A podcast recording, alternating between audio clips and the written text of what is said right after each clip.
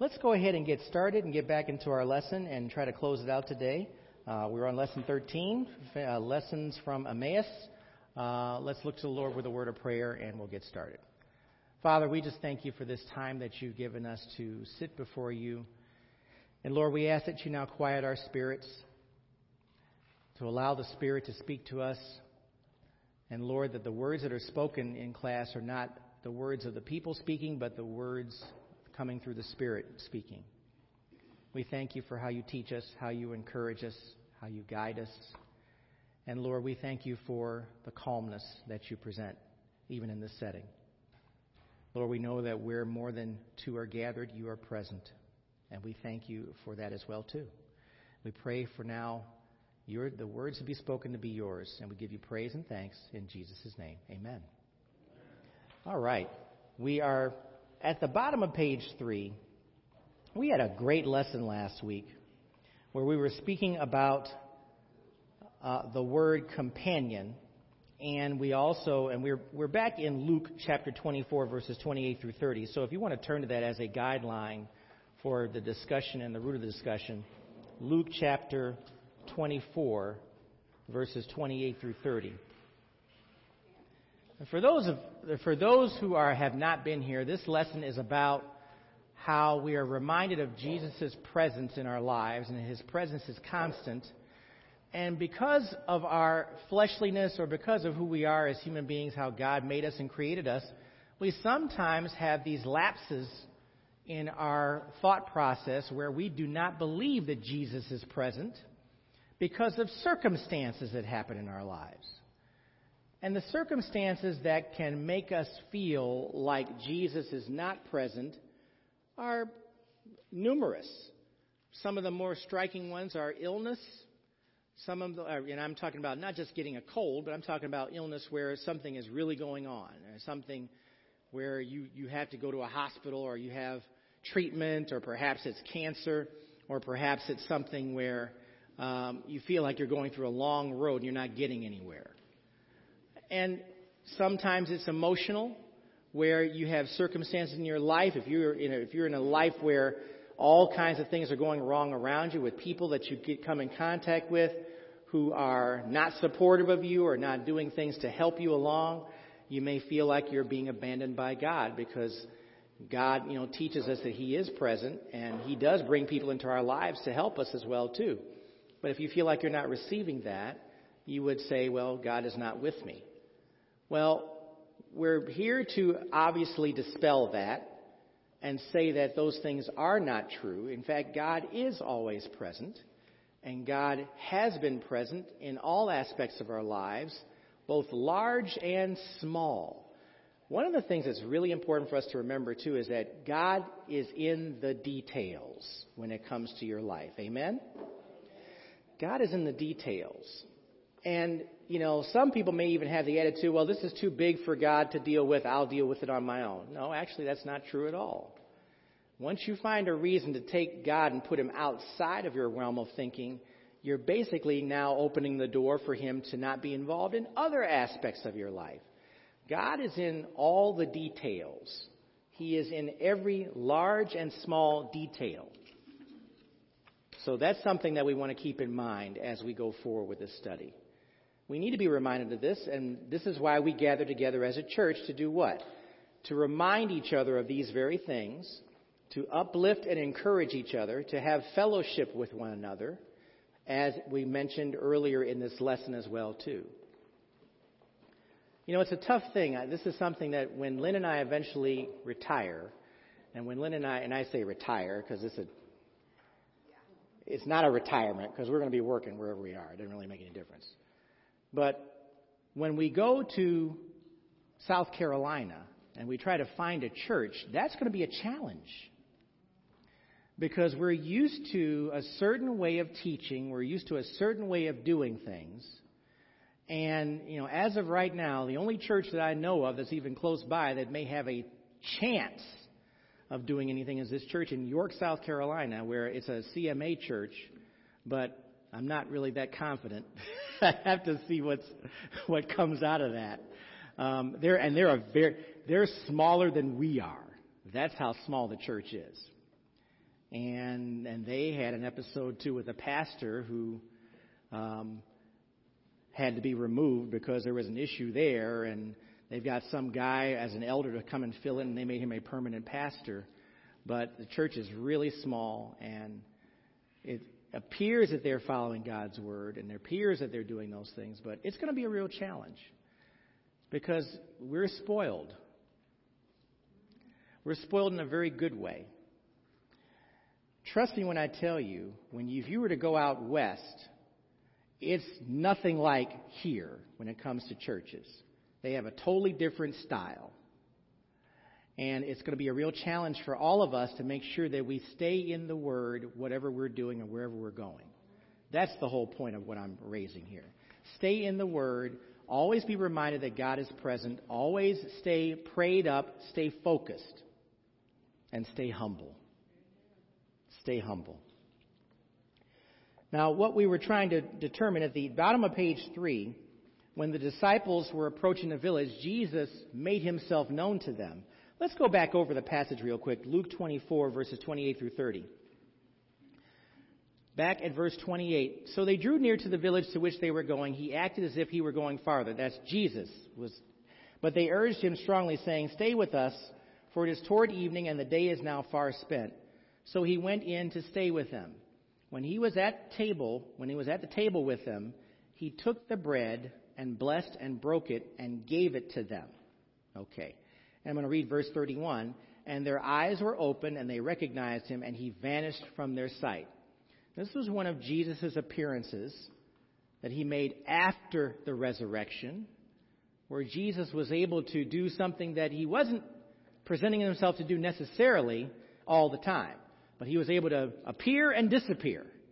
And in this case, he made himself known to who they were right at the point when they broke bread. And what led up to that was how Jesus was teaching those two people on the road, those two men on the road, through the way of what they were being recalling from what was happening from the events of the day. He was reminding them about what Jesus, what the teachings were, what the scriptures were saying, and reminding them about, frankly, what their true passion was and desire was to serve Jesus Christ. And what he was doing with this appearance was eliminating any confusion about what was taking place then. Remember, a lot of people were talking a lot of different stuff after the resurrection. You know, well, they stole his body. They did this. They did that. And the disciples were completely confused. They didn't know what was going on themselves, too.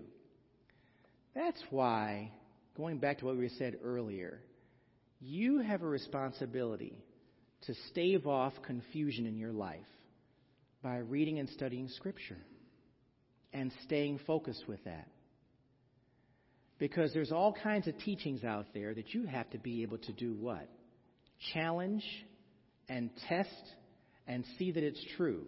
Acts seventeen eleven is a great verse as a reminder. Go to Acts seventeen eleven. Go to Acts seventeen eleven. It's a reminder of what your responsibility is as a believer. If you want to be reminded about Jesus' presence in your life, and it's being his being a constant presence. This is what a lot of believers should be doing but aren't doing. But this is what you need to do. This is what you need to do. We live in Satan's domain. You need to be able to respond and challenge each other, like we're doing here, to stay focused on the Word. Acts seventeen eleven. Now these Jews were more noble than those in Thessalonica. They received the word with all eagerness, examining the scriptures daily to see if these things were so. Look at verse twelve. Many of them therefore believed, with not a few Greek women of high standing as well as men. Now that is an eye-opener, because what it is telling you is that instead of putting the effort on every pastor that you come before, or every church that you go to, that they're preaching the Word, your challenge for understanding is to go back and read the Scriptures yourself. Amen? That's why we've been emphasizing the two-year plan. The two-year plan, you can't fail on a two-year plan. A two-year plan gets you in the Word for even if it's about a little bit of time, because every, no one here is just sitting around on a couch all day long and, and eating cherries and bonbons. We have busy lives, don't we? Some of you retirees are busier than I am. And I don't understand that. I really don't. Pardon me? I don't have any bonbons for you. And if I did have some, I wouldn't give you one. Now, so anyway, now having said that, understand that we are all busy. So the challenge is going to be what? Finding the time to do your sweet spot of looking at Scripture. And everybody's sweet spot when it comes to time for Scripture is different. It's based upon where you are in your life. And sometimes I have to, you know, lately I've had to do it at lunchtime at work because I don't know any other, any, I don't have any other time to do it. But that's a good time to do it. It's a break time. It's a place where I can go and sit quietly somewhere and just sit and even play the play the words, or, you know, like hit play, and it'll actually read the words that are on the passage or on the page. And that's really cool to do that too, and you can follow along. But you have to find your sweet spot. And look what it says in verse twelve. Many of them therefore believed. And we're talking about a group of people who were not even part of the original discussion of the gospel. It was first for the Jews, but we see that Greeks were involved. We see that now the entire population was taking the time to look at what the word says. You believe because you seek the Lord. You believe because you're doing the reading. You're doing the studying. You're doing the self-teaching, the instruction. No pastor can get a person saved. No Sunday school teacher can get a person saved. You have to seek the Lord. You have to seek the Lord for this greater understanding of His presence in your life and, and overcome those moments when things are not going well, when you feel like God is not here. Where is He? Well, wait a minute. If you're teaching yourself about this and you go right to the Word, the Word will encourage you. You ever notice how every time, sometimes when you open up the Bible or you're reminded about a certain scripture that actually addresses the issue that you're dealing with? Do you think that's an accident? Absolutely not. This is the living Word that we're studying. Okay. So what Jesus was trying to do, and we only can speculate. Let's go down to the bottom of the, of the handout on page three, where it says, perhaps Jesus pretended He was going further so the disciples would have a chance to pursue a relationship with Him. Perhaps it was simply good manners. A visitor would never invite himself into someone's home. We don't really know, but I wonder. Either way, I want to be the disciple who says, stay with us. Don't you? I want Him to abide with me and share companionship. He will always be a gentleman and never force Himself. He just draws near and gives us opportunity to respond. That's what Jesus does all the time. He makes Himself available for you whenever you need Him, whenever you call upon Him. He is a companion. That's the word that we looked at earlier about being a companion. He calls us His friends. He has said that in Scripture. So there really shouldn't be any long periods of time in your life where you feel like God is not with me. It shouldn't be happening. For those of us who've been in the Lord for a long time, that discussion should be further and further away. It doesn't mean it doesn't happen. Of course it does. Yes. Don't trust your feelings at that point. Trust Don't trust your feelings. That's right. Trust the Word. Exactly. Don't trust your feelings. That's it. You just, I just, you just gave me an earworm, but I'm not going to share it. It wouldn't be helpful. But it has to do with feelings. Your feelings are what you have to really search out and seek out and look at, and in some cases control. Because sometimes your feelings take you away from reasoning. That's what you have to be very conscious of. Your feelings are always fighting with reason. And we have to be reasonable people. It doesn't mean we like what's happening. That's a feeling. Remember that. Doesn't mean we like it. It's not about liking something. Stuff is going to happen in your life that you're not going to like. That's life. Jesus says so himself. There are going to be troubles in the world. Well, if you, you want to like everything, guess what? You're going to get run over all the time because there's going to be troubles in the world. Everyone in this room knows exactly what I mean when I say there are troubles in the world. Either you've experienced them personally or your family's experienced them personally. Somebody you know has been in some sort of trouble or difficulty. And we scuffle from time to time. Professional athletes, their challenge is preparation and being ready when it's time for the game to go on. And it's hard. Not everybody can play professional football. Not everybody can play professional baseball. You notice how you have all these kids who play in Little League and all these kids who play in, in um, high school baseball but never make it to college. Then you have these college kids, but not everybody who plays in college baseball is going to go become a professional baseball player. Because it's a grind. It's hard.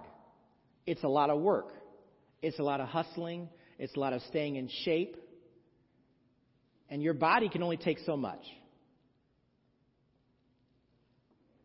Not everybody can do it. It's not easy. If it were easy, everybody would be doing it. Well, that's the same with you too. It's not always easy. But ultimately, when it comes down to it, we were just having a conversation about this in, in the car today. There was a young woman who was complaining. My wife's in a class. And there's a young woman who was complaining about the artwork that she has to have turned in today as part of the class. And just to make a long story short, she was complaining and being hard on herself because she is an artist. She does the work and she knows how to do it. But stuff was help preventing her from doing the best that she thought she could do. So she was critical about it and wrote about it online and said, I wish I could put more time into it, do some more development of the picture. But I've had a really hard work, you know, I do drawing at work normally, so the last thing I want to do is get on on the weekend and do another piece because I was tired and I was worn out. That's life. That's life. That's the life of an artist. That's the life of everybody in this room. If you know anything about it, sometimes stuff is going to work against you. It's not going to work for you. That's life. You do the best you can. But it doesn't change the fact that, guess what? If you have a deadline, you still got to get it done. You still have to figure out a way to get it done. You still have to do something to get that work done. And ultimately what it means is, is you're going to have to rely upon what? Energy, strength, power, whatever it is that Jesus can provide. Because he knows exactly what you're going through, no matter how large or how small. And sometimes it's as simple as getting an art piece done for a class by a deadline and relying upon his inspiration and energy to get that done.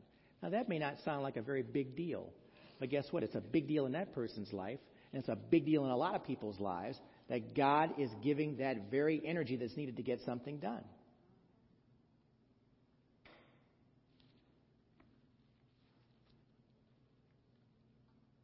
Okay, let's go to page four. We're just about done. Here's a question for you, right at the top of page four on the handout. Why do you think Jesus, as a guest, assumed that role and served? He broke the bread. He was the invited guest to come in, but he broke the bread. Why do you think he did that? It is. Is it? Is it a tradition? It may have been a tradition. I don't. I don't know for sure. The guest would break the bread. Okay, that's a fair comment. I don't remember that, but I, I I'll accept that. Go ahead. I'm sorry. Maybe to get their attention. Maybe to get their attention. Okay. He was demonstrating that he's a servant. It's humbling. It's a. It's a humbling thing to do. Absolutely. He was a servant. Go ahead. Right. But when he does that, it should feeding of the five thousand. That's right. Last Supper. Mm-hmm. That was always his role, was to be a servant leader. That's right. It should have been like, wait a minute, we've seen this before. Correct. That's right. You've seen this before. Go ahead, Irella. Okay. Prove he was a real person, not a ghost. Not just an apparition. Okay. That's fair. And all of those answers are correct. But let's hone in on the key element of this. Jesus is a servant leader.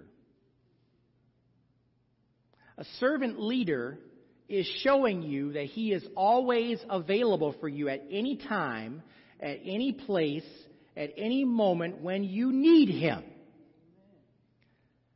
What's the opposite of a servant leader? The king, you have to go see if you want to make an appeal. You have to go and get out of your house, get out, go across wherever you have to go, certain number of miles, to go to wherever that castle is, and go see the king and ask him something. You have to go out and do that. You don't have to do that with Jesus. He's a servant leader. He is the King of Kings and Lord of Lords, praise the Lord. But he's a servant leader. He's demonstrating, and he was reminding, Lynn is correct, he was reminding those two men of all the things that Jesus did, including feeding the five thousand and feeding the multitudes of people. What did he have to do? Broke bread. Breaking of bread. Remember what that word companionship meant? What did it say? Companion. The word companion from the Latin word componium consists of con meaning with and pan meaning bread. Breaking bread. There's no accident that Jesus has symbolism in what he's doing. He's actually giving you reinforcement of what it means to be a true companion, a true friend. How many of you have true friends in your life? People that you can call on if you need something, and they will help you, and they won't make any excuses like, oh, I'm too busy. That's a rare thing, but it's a blessing if you have it. Because that's a true friend. It's a person you certainly would break bread with. A person you certainly would sit down with. That's what, that's who Jesus is. That's what he represents. So we need to understand that he is the one who is serving. Jesus came to serve and not be not to be served. Go to Matthew twenty, twenty-eight.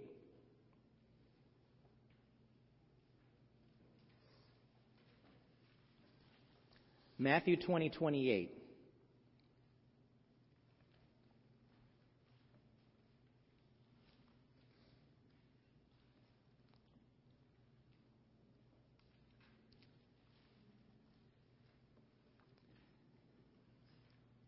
Jesus' entire mission on earth can be summed up with this verse. Look at what it says. And even as the Son of Man came not to be served, but to serve, and to give his life as a ransom for many. That sums up his life. That's what he was all about. Now, someone who has that as a life mission, because that's exactly what this is. Everybody has to have a mission about life, whatever it is that you do. You should have a way about going about your business, about the, how you do things, where you have a mission. You might have a, a, a, a profession or whatever it is, but there still should be an underlying mission. The underlying mission, honestly, for all of us is to serve Jesus Christ in all his fullness. That's your underlying mission. That's what you do no matter what you're doing. That's what you're all about. That's what he was all about. The extra thing, though, is about giving his life as a ransom for many, which we can't do that. But we are grateful that he did that for us. That's servant leadership. He had to be the one that paid the sacrifice for us. because he was sent to do that. That's what his mission was. This is God with us. He draws us near, interrupts our daily lives, initiates and serves us. I like that interruption part. Sometimes God does interrupt us in a very positive way. How does he do that? I got, I don't, I don't want you to get hung up on the word too much, but how does God interrupt us in such a way where he is truly helping us along? What does he do? It's not a trick question. Who does he give to us to help us along day by day? The Holy Spirit. Holy Spirit. So he interrupts us when we are not doing what we should be doing. And the Spirit says, what are you doing? That's an interruption. It's a reminder to stay focused on him. That's what we need to understand. He does interrupt us, but he also initiates us. He drives us, but he's still a servant leader. He still wants you to go out into the world and preach the gospel. He reminds us what? I'll always be with you. So no matter where you go, whether you're living in Ohio or in Colorado or in South Carolina or Virginia or wherever, wherever you might live, he's always going to be with you. That's what Scripture teaches us. That's why we need to keep studying it. That's why we need to have these constant reminders of it. Let's go back to Luke twenty-four once again. Luke twenty-four thirty-one. We did read this, but it's a reminder. And their eyes were open, and they recognized him, and he vanished from their sight. Their eyes were opened.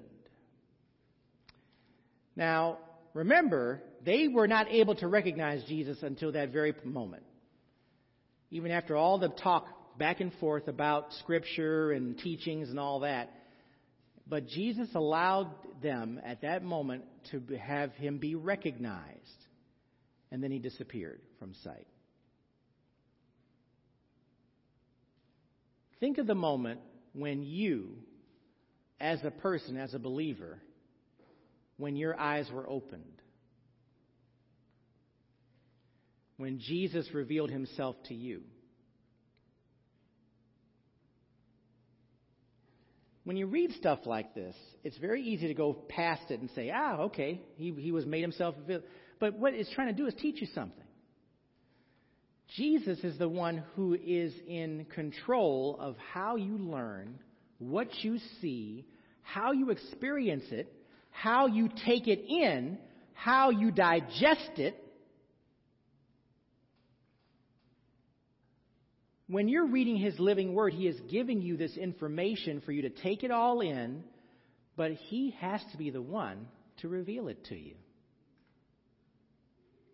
He has to be. Because you in your human capacity do not have the capability of recognizing, teaching without the Spirit. Amen? Understand that. That's not sacrilegious. That's just the reality of it. But what was the effect? Look at verse thirty-two. They said to each other, did not our hearts burn within us while he talked to us on the road, while he opened to us the Scriptures? Now remember, this was before Jesus was recognized. The only one who can make you burn in your heart with the desire to serve the Lord Jesus Christ is Jesus himself through the Holy Spirit. Because you were le- learning about Scriptures, you're learning about the living Word. We sometimes minimize the role of the Bible. This is the living Word that was given to us by God himself. As a reminder of his goodness, of his grace, of his mercy, of his teaching, of prophecy, of truth. These are all reminders.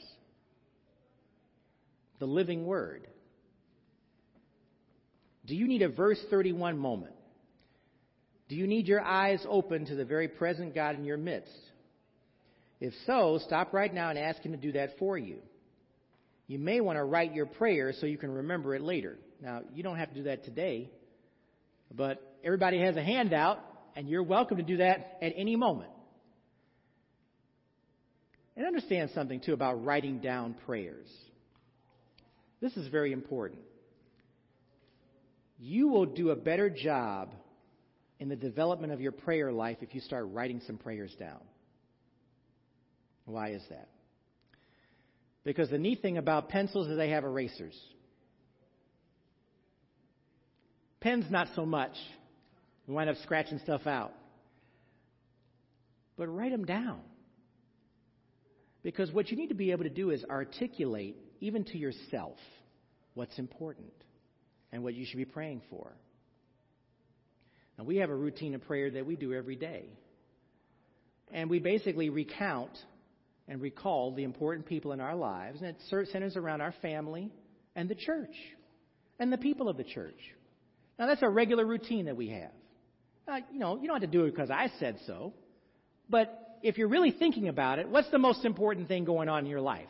Usually your family and your church, and probably pray, and maybe even a place where you work. It's whatever you come in contact with. So that should be part of your regular routine of prayer. If you're truly seeking the Lord and seeking His goodness in all aspects of your life, include all aspects of your life.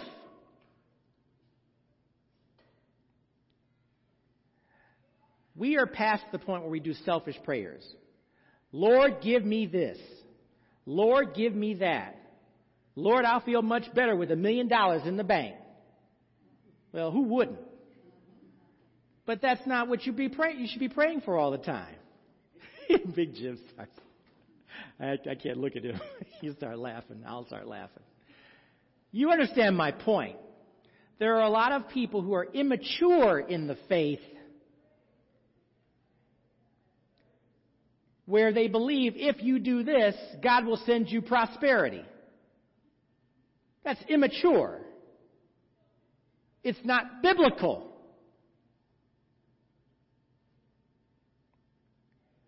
You as a mature believer, a mature Christian, a mature servant of the living God, will certainly pray for yourself on occasion, but the vast majority of your prayers will be for other people, other circumstances, other situations, because if you're a servant, that's what you want. You want to see other people succeed. You want to see other people come to a saving knowledge of Jesus Christ. That's how you develop maturity in your prayer. And that means you write them down, because sometimes you need a reminder. You know, I forget sometimes what I did yesterday,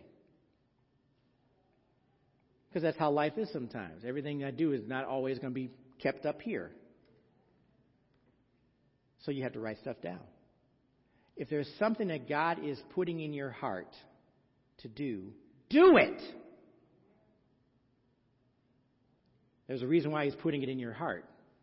There's a reason why He's giving you this to latch on to. Emmaus teaches us that God is there when we don't expect Him. He is there, and we don't often recognize Him. He is there when two or three are gathered gathered in His name, and He is there when we commune, breaking bread together. When you sit down and break bread, what's the first thing you typically do? You bless the food. You say grace. You say grace. Now, that can be viewed as traditional, but we've learned now that this whole thing about breaking bread has so much more significance. Breaking bread means that, first of all, you're blessed to be able to do it. You're blessed to be able to have a meal. You're blessed to be able to sit down and enjoy food. Because if you're reminded, not everybody has that as a regular routine. So you're blessed because you're able to do it. You're blessed because you have the health to be able to sit and do it. You're blessed to be able to have all these provisions or things that you have in your life. It's a reminder that you are blessed. So the response would be, praise God and thank you for this meal. Amen? I'm not trying to tell you how to think, but I am trying to give you an idea of why this whole thing about companionship, fellowship is very important. You know, Roger and Barb come in, it's like they had never left. And they did. What she said, they haven't? Well, they've been living in Colorado, but it's like they never left. Everybody knows who they are. That's the beauty of what we do. That we can get together as a group and have this time of fellowship while we're learning about how Jesus is so good to us. That's important for us to remember. Are there any questions about this? Comments?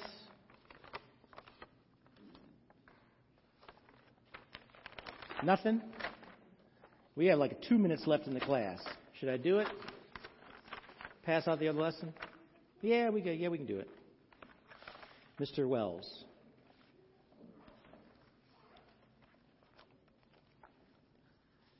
Pass those out. Hang on to your lesson.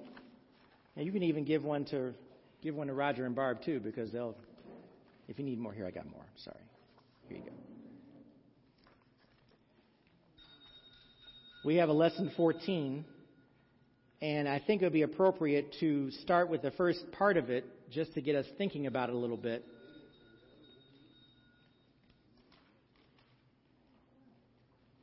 Lesson fourteen, God knows your name. Here you go. Follow along too. He knows you guys are waiting too, and I know he wants to help out. Okay, all right. He has to do it. You're right. Absolutely. Okay, so now... God knows your name. Now, when you look at this title, God knows your name, what seminar did we have earlier this year? His name is wonderful. So this is kind of a reminder and a reinforcement of what we had talked about during our seminar in April. And in a way, but not quite. It's, it's actually a little bit of more of a, a different spin on it. But it is appropriate for us to understand that God does indeed know your name. He knows exactly who you are. He should know who you are because he had an idea of who you were before you were even conceived. Amen? Amen? Amen? Amen. He had an idea who you were already before you were conceived. And that's something that we always we should be reminded of at all times. When we think God is not near us or not with us, we're just basically allowing Satan to get us down. He absolutely knows who you are. Remember how we said down to the finest details, he knows who you are? He knows your personality because what? He gave it to you. He knows all about your habits, your tendencies, the things that you like to do, the things you don't like to do. He knows all about that stuff.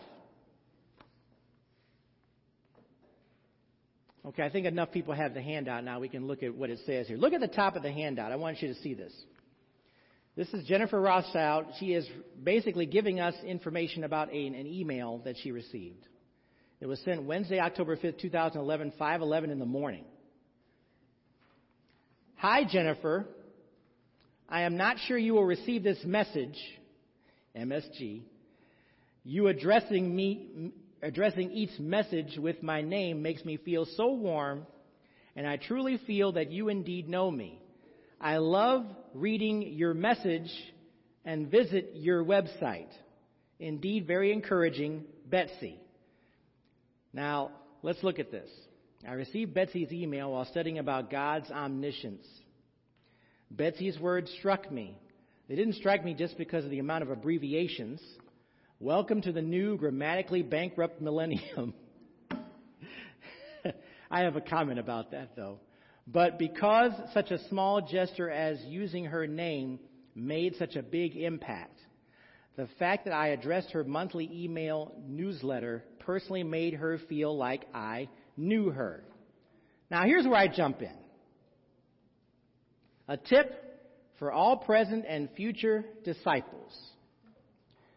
Do not criticize the writing style of anyone who is communicating with you by email or text. Do not criticize it. I don't care what it's about. Well, if you can't read it, that's different. But you can't criticize it. Hold your, hold your question. I want to finish my point. Understand something. If you don't understand something, just ask. It's not a big deal. Well, that's on the handout. I'm, I've got it right here. You know why you don't criticize it? Simply because it can stifle or hinder a possible testimony. If you are so hung up on making sure that people are coming to Christ, why are you going to get in the way with it with some, something stupid like criticizing grammar or whatever it is? Now, don't get me wrong. I'm a wordsmith. I'm big on grammar and punctuation. I, I'm like, that's me. That's, that's been me since I was a young person. So when I read something like this, I, yeah, my, I start to itch a little bit and, you know, start scratching because I don't like it, but that's not the point. The point is, is that that's how they communicate. That's their writing style. That's how they're expressing themselves. And in this generation of people who are texting, when it's easier to do message with M S G than it is to spell out the whole word. It's faster. But that's how, it's shorthand. Thank you. It's shorthand. That's exactly what it is today. So you don't criticize it. If you don't understand it, just ask, what did you mean? Never mind that they might say, hey, you don't understand what that means? Doesn't matter. You ask anyway. When it comes, I know we have to end. When it comes to reaching people for Jesus, don't sweat the small stuff, especially this. Learn to become text literate, because ultimately what you need to do is just learn a little bit more about being text literate. C U Z, I D K, I M O, B R B, and K. I just put some examples of ways to do it. C U Z is just cuz, because as in because, okay? I D K is I don't know. I M O is in my opinion. B R B is be right back. And a lot of people use K because okay isn't enough anymore. You just say K. But that is such a small thing, but it's a big deal when it comes to discipleship. If you're talking about reaching younger people, you better be illiterate, literate with this stuff. And if you don't know, just ask. That was the point I wanted to make. Okay? Everybody get that? What's the abbreviation for call me? Call me? there, there, there is one, I'm, I'm sure. You could look them up. I'm talking about my daughter. Call, call me? Oh, now that's okay. That's a little different. Okay, we have to close out. So we'll pick up with this next week and talk about this woman's letter and talk about what this represents, okay? If you have any questions about what we just talked about, please ask. Amen? Father, thank you for this time you've given us to sit quietly and listen to you speak.